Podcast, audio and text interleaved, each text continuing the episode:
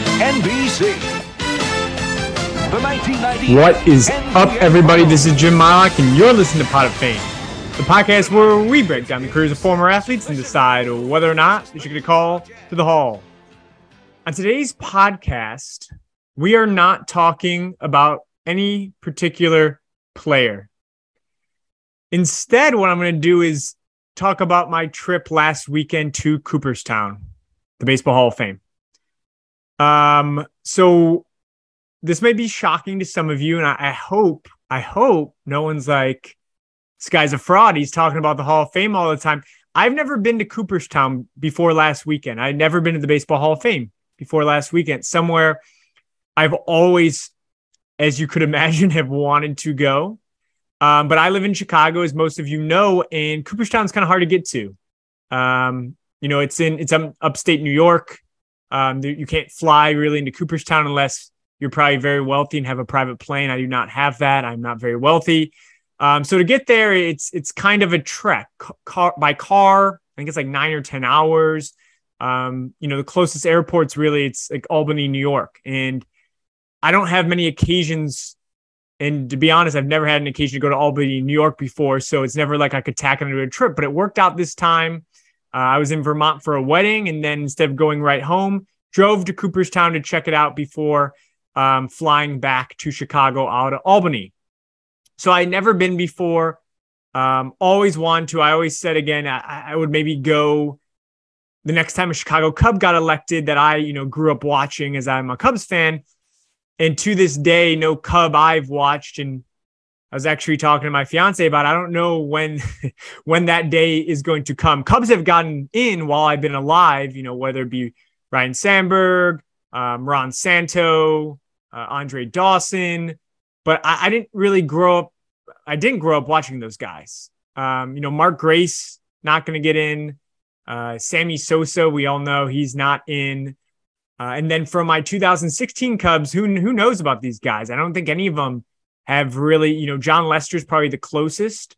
Um, but I think he'll probably go in as a Red Sox, to be honest. But regardless, me waiting for the Cubs to eventually get in or a Cub player to get in might have taken me a very long time to get there. So saw the opportunity with the Vermont wedding. I went and it was it it actually my expectations were pretty high and it blew my expectation out of the water. I I loved it. Uh, the the big mistake I made was I looked online and you know how how long does it take to go through Cooperstown? How long do you need in the museum? Uh, I read two to three hours, and you know I've seen pictures of the building. Of course, like okay, it's you know there's the plaques and there's some exhibits. That that sounds about right. And the reason I did time it up correctly is because I was you know we I went on a Monday was flying out of Albany. So we, you know, we had to drive from Cooperstown to Albany that same day. We had to make sure we didn't miss our flight home. Um, so I was like, okay, two to three hours.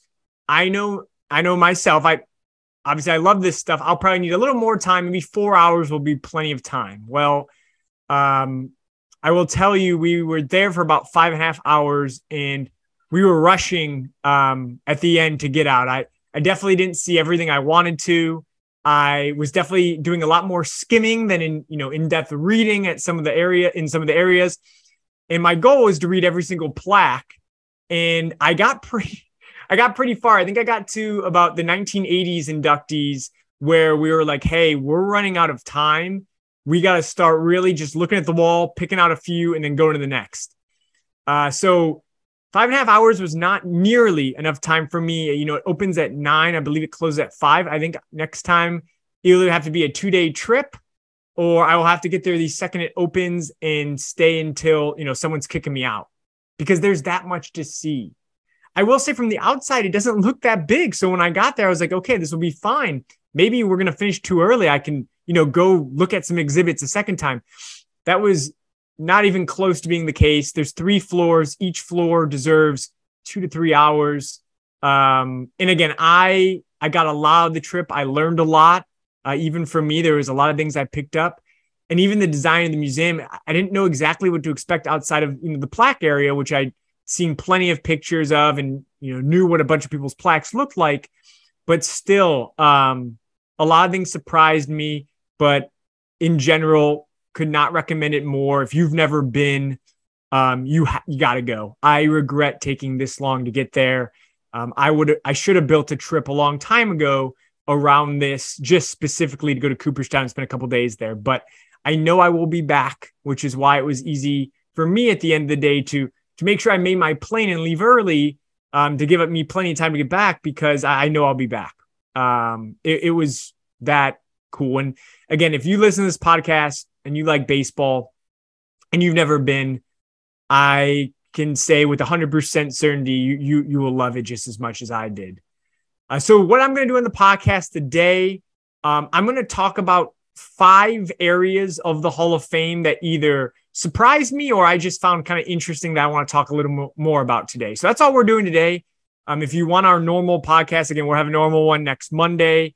Um, but I, I really I felt like I couldn't go to the Hall of Fame and not talk about it um, on a podcast that really surrounds itself around the Hall of Fame. And and as you probably heard me say on this podcast before, out of the three Hall of Fames, Cooperstown is by far my favorite. I feel like it has the most mystique. I feel like it is the hardest by far to get into, um, which makes it.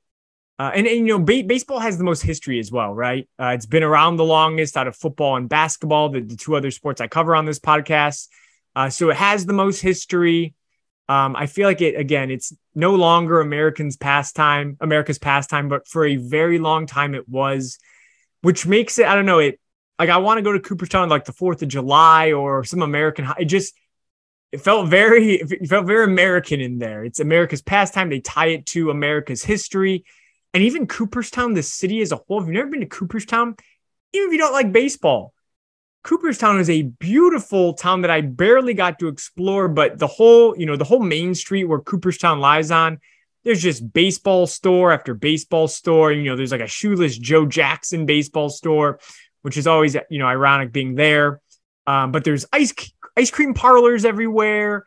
Uh, there's it seems like there's bars everywhere, little restaurants. I went to the Cooperstown Diner for breakfast, which was just an absolute joint. Maybe you can fit like 18 people in there. There's one server, one cook. They did an excellent job. After that, didn't have enough food. Knowing me, I needed more. Across the street to this bakery that actually one of our followers on Twitter recommended while I was at the diner. So thank you. Um, I forgot who exactly tweeted at me about it, but there's bakery right across the street. I wanted everything. They had some sort of walnut cinnamon roll, which might be one of the best pieces of bakery I've eaten this the year, which is saying a lot after my trip to Africa and all the bakeries I had there. So had that, got to the Hall of Fame around 10.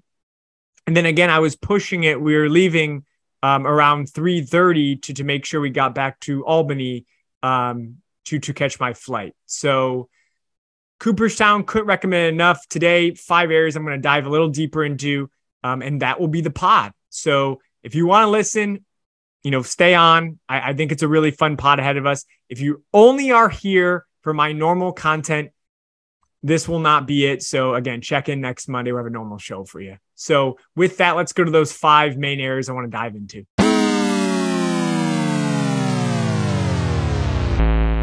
Okay, so the five areas I want to dive into just around the hall, things I found interesting, things that surprised me, etc. Um, no particular order. I'm not ranking these by anything. I just made a list, and these were the five things I wanted to call it. Number one, and maybe not the best place to start when you're talking about the Hall of Fame, because I know this is a very sensitive subject to many, especially the many that probably listen that care about this. Steroid users in the Hall. So obviously, eh, I'm not going to get too much here. I've I've done a Barry Bonds episode. I've done a Sammy Sosa episode. Um, I made it pretty clear on my pods where my stance is. Uh, you know, if if they, you know, were using steroids before Major League really cracked down on it, um, in the early, you know, 2000s, 2003, 2004, they really cracked down on it. I don't hold it against them as much as people who, you know, later in the 2000s or, or today that know the rules, know they can't do that, um, are going to get suspended if they get caught and are still, you know, using, getting caught, etc. Today, Robinson Cano, I look a lot differently than a, a Barry Bonds, a Sammy Sosa, um, a Gary Sheffield. That's just that's just me. Uh, again, if you think anyone that used it shouldn't be in, that's you. That's fine. Um, I completely respect that. I totally get the point of view. I'm just saying I've talked to enough baseball writers, uh, enough people that vote, enough people around the game where they have kind of influenced me, a lot of them that vote for steroid users on that stance. And, and I, and, and I've been sold on it. I'll tell you that because I didn't know where I was years ago. And, and I've been sold over the years on that idea. So that's where I stand today. Anyway, we know they're not in, um, or the ones we, the famous ones, the Bonds, McGwire, Sosa's, Clemens. Um, we know they they don't have plaques in the Hall of Fame. It's always like, well, how can you tell baseball history without these guys? Their their plaques aren't in there. And I've always agreed with that. Like you need their plaque in there. However, I will say after being at the Baseball Hall of Fame, being in Cooperstown, those guys are everywhere in the Hall of Fame. They're just not, you know, they don't have a plaque, but the, you know, floors. So floor one is where the plaques are, but floor two and three are just baseball memorabilia. And Sosa's represented, uh, McGwire's represented, Barry Bonds' home run balls are in there, his bats are in there, Clemens hats and uniforms. Their stuff's everywhere. Um, so when you're talking that when you're talking about I, I guess I, I I then go like this whole like story. And again, this is kind of against my own point of view, but like you can't tell the baseball history without these guys. I agree with that completely. But it's not like the museum has banned every item they like like they're in the Hall of Fame everywhere. Um, now they don't have like a few key players in baseball history that deserve it, like Babe Ruth and Hank Aaron. They have like a, almost a mini section just for them. Um, you know, Barry Bonds, who's I think one of the top five baseball players of all time, Clemens, who's a top five pitcher of all time. They don't have sections dedicated to them. Maybe if you know they didn't take steroids and uh, they they you know they they would, but they still are like I'm walking around, I'm seeing, you know, again, Barry Bonds' uniform when he hit his 600th or 700th home run, or his home run ball when he hit 700th, or his bat he used on that season where he hit 73 home runs. That stuff's everywhere. So, what I will say, I don't think I realized how much memorabilia there was of these players that are quote unquote banned from the Hall of Fame, but they're still in the physical building. They're just not on the first floor. And maybe I'm stupid for not realizing that. And maybe everyone knows that except me. But I think that caught me a little off guard just how much they were represented throughout the museum outside of, you know, having a plaque. And again, for the record, I do believe most of those guys should be in the Hall of Fame. Um, but but in terms of like you go to the museum, you're still learning about Barry, you're still learning about Sammy and McGwire. Like they're still there. So I think that shocked me a little bit. And I was glad to see that because, again, I do think they should get in. I think a lot of the top players in that era were using steroids, maybe some more obvious than others. And if you listen to my Barry Bonds episode, which I encourage you to because it's one of my favorites, he had a whole Hall of Fame career before steroids probably even came into play. And that's pretty clear based on how skinny he was. He won three MVPs, all that good stuff. So Barry Bonds not being in, I think, is the biggest crime. Uh, but anyway, not going to get into a steroid discussion here. I just want to say there are, like, if you're someone that's like, I can't believe the Hall of Fame doesn't have steroid users in it, There's stuff's everywhere. They just don't have a plaque. Number two thing I want to talk about the 1936 Baseball Hall of Fame class. Of course, this is the OG baseball class. Um, when Cooperstown, you know, started, these were the first five people elected when the first time was voted. So the first time they had a vote. There was 226 ballots out there, um, and you needed 170 votes to get elected. They haven't changed that formula. You need 75% always, even back then. There was five people elected. And again, think of that first class, the backlog of all the people had played for the last, what, 60, 70 years or, or more in baseball history. They were all against each other. So this is the most stacked of stacked classes. So obviously you had to be one of the best of the best to get elected. And the best of the best were elected. Ty Cobb, Babe Ruth, Honus Wagner, Chris Mathewson, and Walter Johnson were the first five elected into the Hall of Fame. And they have their own eh, on floor one, they are in the middle. Like when you when you walk through the doors, they are straight ahead and they have their own kind of like it looks like there's light shining from the ceiling on it. It's like this like mecca of of baseball hall of fame. It's like these are the original guys. And again, I would say three of those five guys, maybe four of those five guys are in my top 10 to 12 baseball players of all time. I've never made a ranking, but I know Cobb and Ruth and Wagner all would be. Johnson's probably in there as well. Um, but I don't want to say that for matter of fact. I've never done a list. But anyway, these are still some of the best guys of all time. They were elected in that first class. What I want to call out on, and, and I'd heard this before, but I guess I just hadn't really thought about it. So they have these five plaques, and in the middle of it, of, the middle of the plaques, because there's four surrounding one, is the guy who got the most votes that year. And I think a lot of people, including myself, usually, if we're talking about the best baseball players of all time, Babe Ruth's usually one or two on, I would say, 95, 99% of people's lists. Uh, some people have Willie Mays one. Um, you know, some people will talk about uh, Barry Bonds as one. Uh, there, there's other people that get sprinkled in there. You know, Mickey. Well, I don't think Mickey Mantle's number one, but I usually hear a combination of like Willie Mays or Babe Ruth or maybe a pitcher, maybe Walter Johnson. I don't know. Wagner might be gets thrown there too sometimes, but those are some of the big names you get thrown around number one. However, number one in 1936 when they voted was not Babe Ruth. And I knew this, but for some reason it's sticking with me more now. It was Ty Cobb. Um, Ty Cobb got 98.2% of the votes that year. Um, Babe Ruth and Honus Wagner both tied for second most votes with 95.1% of the vote. They got 215 votes each. Christy, Math- Mathewson got 90.7%, and Walter Johnson, believe it or not, only got 83.6%. Okay, but again, be, be clear like Tris Speaker didn't get elected that year. Cy Young had to wait. Rogers Hornsby had to wait. Eddie Collins, probably one of the second best second basemen of all time, had to wait. Um, a lot of people had to wait. So being elected in the first year with that backlog is impressive in itself. But Ty Cobb, number one. The thing that's shocking too is Ty Cobb had such a bad reputation. Like today, if you don't get along with writers or you're seen as like, I don't know, a, a mean guy, which Ty Cobb definitely had that reputation, that kind of hurts you. But that did not hurt Ty Cobb here at all. And again, he did better than Ruth and Wagner. And this gets down to me thinking like I do need to make my all-time list, and I, and I take the fact that Ty Cobb was the was considered by more voters than anyone else the best player of baseball at that time. That stands out a lot to me.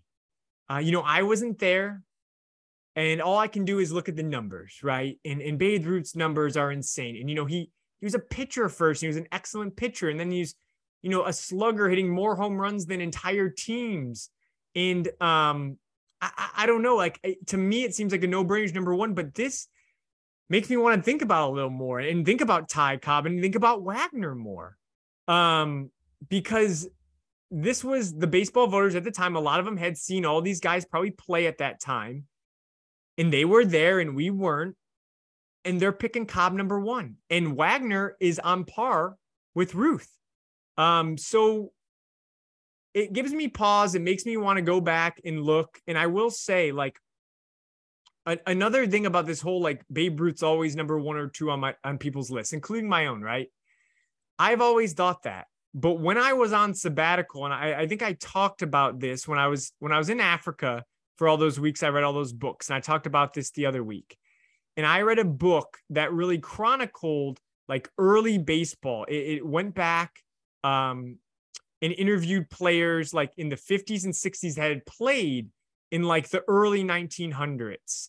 They had played in, um, you know, the the 1920s, 30s. They had seen all this, and one of the main themes I got from that book was that everyone didn't consider Babe Ruth the best player. Um, a lot of people said that Wagner was the best player they had ever seen. Um, a lot of people kind of said Cobb was right there with Ruth. Again, no one was bashing Ruth. Plenty of people were talking great about Ruth, but I will say um, a lot of people put Wagner or Cobb at the top of their list. And these were the players that, again, played against them, played the same time. I kind of trust that a lot compared to just when I look at baseball reference. I can look at how dominant he was and all of that. And maybe that's all that should matter. But at the same time, work like against your contemporaries, what they thought, I think that matters a lot. And, and, and again, the book, I had to look it up because I, I have terrible memory with this. The book's called The Glory of Their Times by Lawrence S. Ritter. It's one of the most famous baseball books of all time. I finally read it, highly recommend it. But again, between reading that book and hearing a lot of players said Cobb or Wagner is the best player they had ever seen at that point in 1960, um, or whenever when they got interviewed.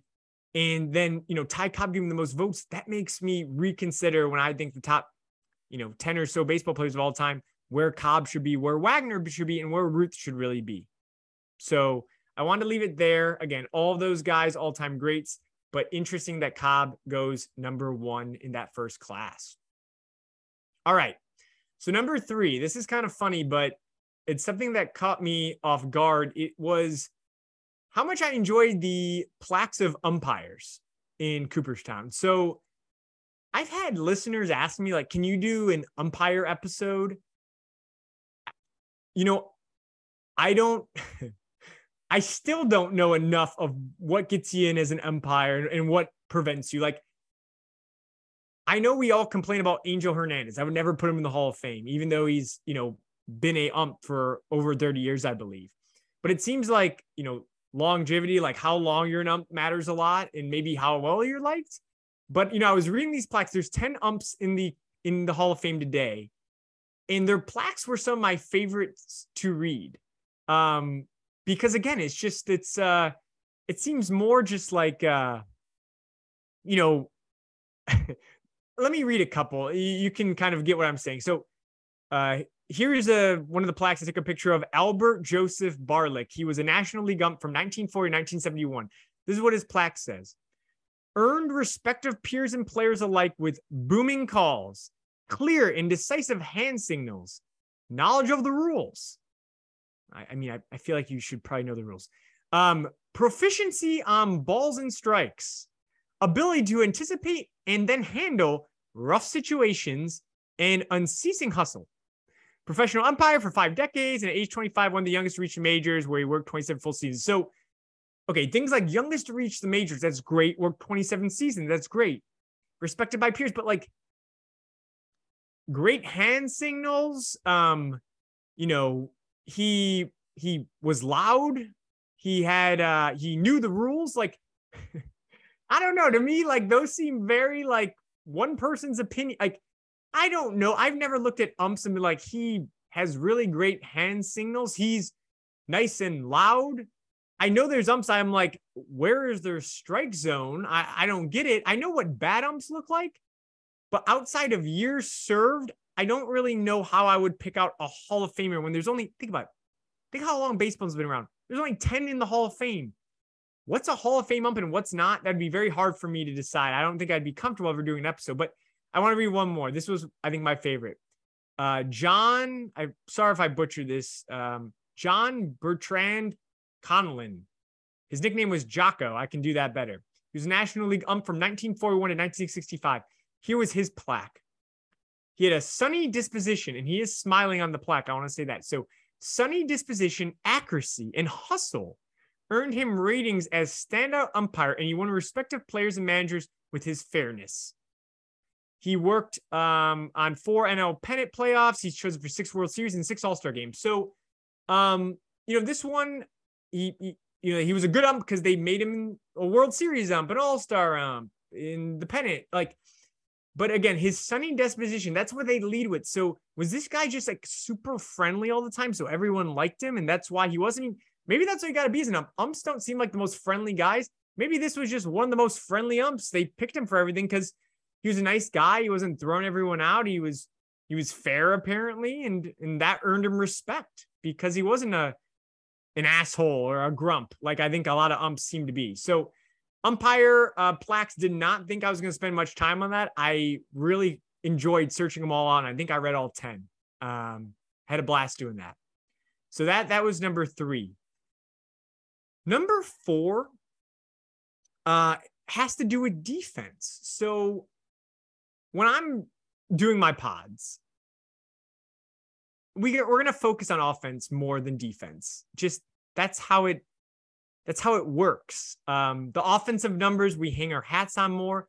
We all get the offensive numbers more. They tell, I think, a more complete story of how good a player was. And then defensive metrics are just, and I've talked about this in this pod so many times, they're getting better, but I don't think they always tell the complete story. Like if someone has low air count, I think a lot of the times that means that player's really good on defense, but also maybe that means that player doesn't take as many chances as another player would take. Maybe they're a shortstop that's slower, doesn't get to as many balls. There's not as many opportunities to make an error. Um, so maybe that's why the error count. Or you know, there's the there's there's fielding percentage, but again, that ties into that again, how many balls they actually take a chance on. There's things like assists and putouts, but that has to do with opportunities as well. I don't know. I, I've always had struggle, like I've always struggled telling that defensive story without golden gloves. But again, sometimes that's a popularity contest. It's not perfect. So anyway, a lot of times it's a lot of eye tests. And for players I grew up watching, like Scott Rolen, I can do the eye test.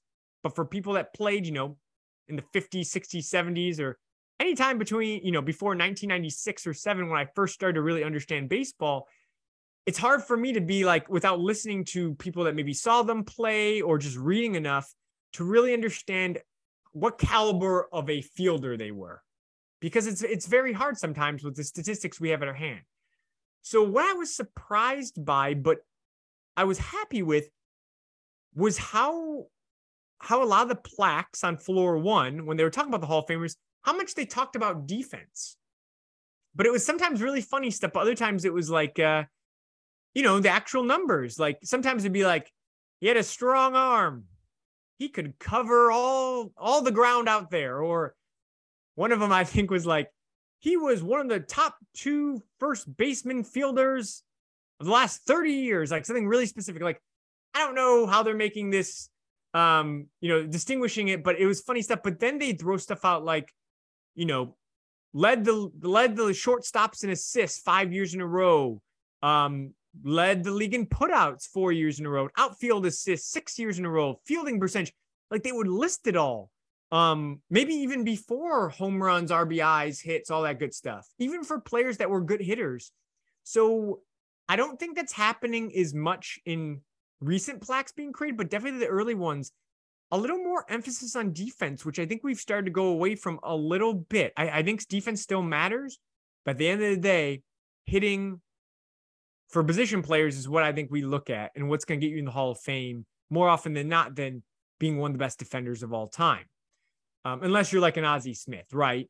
Uh, or a Brooks Robinson, who again was a better hitter than some people remember.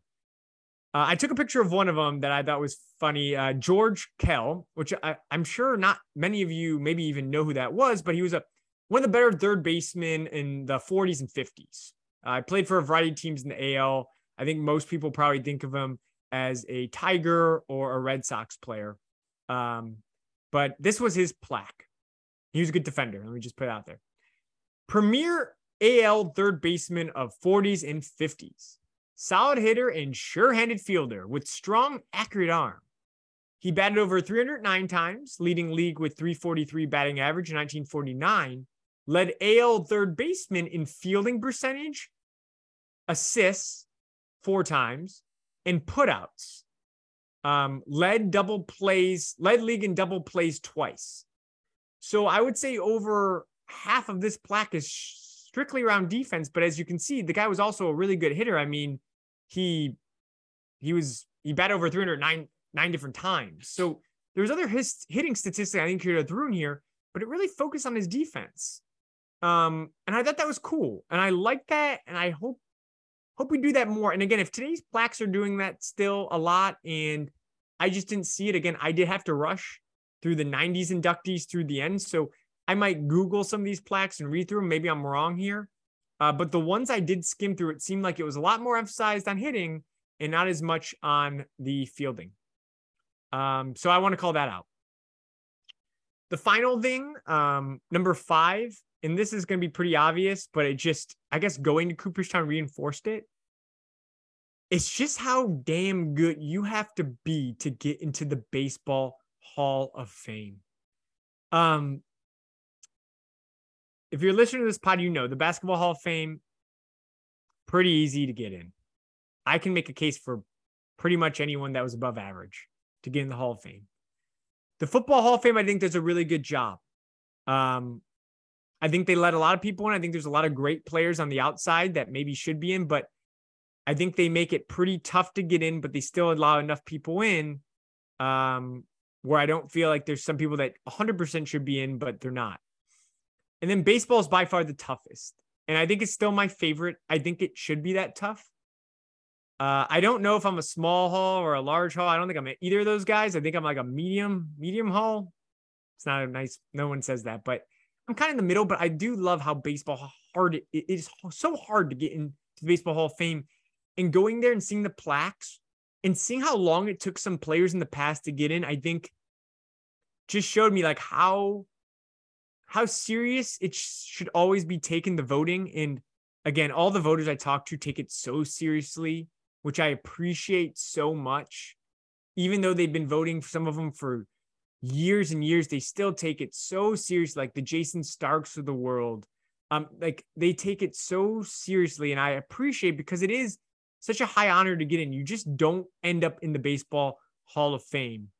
Um and, and again, it really hit me when I was looking at plaques and I was like, well, why is this guy grouped with this guy? They played in different eras. I'm like, oh, wait, it took a really long time for this guy to get in. Like, you know, Ralph Kiner. Um, this guy led the home league in home runs seven straight years. He came in, led the league home runs for seven straight years, one of the best home run hitters in MLB history. He didn't get in till 1975 on his 13th try. It took Ralph Kiner 13 tries to get into the Hall of Fame. Or someone like um, Jimmie Foxx, who was on the ballot for seven years before he got in 1951. And he only got 79% of the vote that year. He barely got in on his seventh year in 1951. Jimmie Foxx has three MVPs, a triple crown, 534 home runs, just under 2,000 RBIs. Jimmie Foxx, seven years on the ballot, got in with 79% of the vote in 1951. Barely got in. Eddie Collins, possibly the best second baseman of all time, took him four years to get in, 77.7% of the vote. So he barely got in that fourth year, almost took a fifth year. Again, one of the best second basemen of all time. Yogi Berra wasn't a first ballot Hall of Famer. It took him two tries, but he was not a first ballot Hall of Famer. Yogi Berra. Eddie Mathews was another one. Took him five years to get in. Got in 1978. He hit 512 runs when the 500 home run club was like the club. Five years to get in. So again, I I I've always known Cooperstown's the hardest. I you know some of these players I talk about on the podcast all the time. I'm like, how are they not in? And I say to them, like, how can this guy not be in? You know, I get it because it's a very select group of of players and umps, and, eh, you know, and managers that are in the Hall of Fame today. Like you have to be the best of the best of the best. And whenever I'm doing my podcasts and I'm talking like I'll be like, I can't believe this guy's not in. You know, you do have to nitpick at these players. Like I'll nitpick and I'm like, yeah, well, that's nitpicking. You do have to nitpick when you're talking about the Baseball Hall of Fame because these are some of the best players. And yes, there are players that have got in that maybe shouldn't have gone in, but a majority of them, they really did like they either had to wait a little bit, even maybe when they shouldn't have, or if you're getting elected on the first ballot, you should be one of the best players the game's ever seen and, and should be an absolute no brainer. And again, it's never perfect. It's never going to be perfect. Some voters um, hold things against players when they shouldn't. Some players like, or some voters like won't for, for a player on their first year, which is super weird. Like if it's Tony Gwynn trying to get in, you vote for Tony Gwynn on the first ballot. If it's Derek Jeter, you vote for Derek Jeter. Um, I think Derek Jeter, there's only one guy, but still. Uh, some of these others like Cal Ripken and Tony Gwynn, I think there's still like maybe 17, 18 people that didn't think they were a Hall of Famer the first ballot. And I know if you go back, it's even more. So it's gotten better, I think. But all I'm trying to say here is as I, it's always good to get a reminder the Baseball Hall of Fame, Cooperstown, it is a super exclusive club. You need to be one of the best to be in. And if I talk about a player and I don't think they should be in, that doesn't mean they weren't a great player. It just means, you know, being in the Hall of Fame, even even seeing how long it took some of the other guys, like you, they shouldn't take it hard. Like if I don't think you should be in the Hall of Fame, it probably means you were still a really great player. If we're talking about you, you're an all-time great. So um, that was my one of my biggest takeaways. Um, which sounds silly because it's so simple, but sometimes the simple things are, are actually the biggest takeaways, the most important things. I've learned that over over my life. So that's my fifth. Last thing before I get you out of here, one funny thing that my fiance kept cracking up about that um, I didn't really have a place to mention it here, but uh, I will.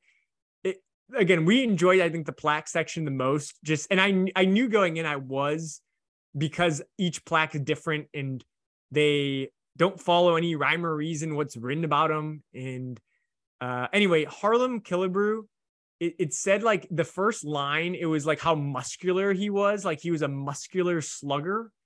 And uh, I will say, by no means was any other plaque did anyone talk about someone's physique uh, physique except him. He was the only one.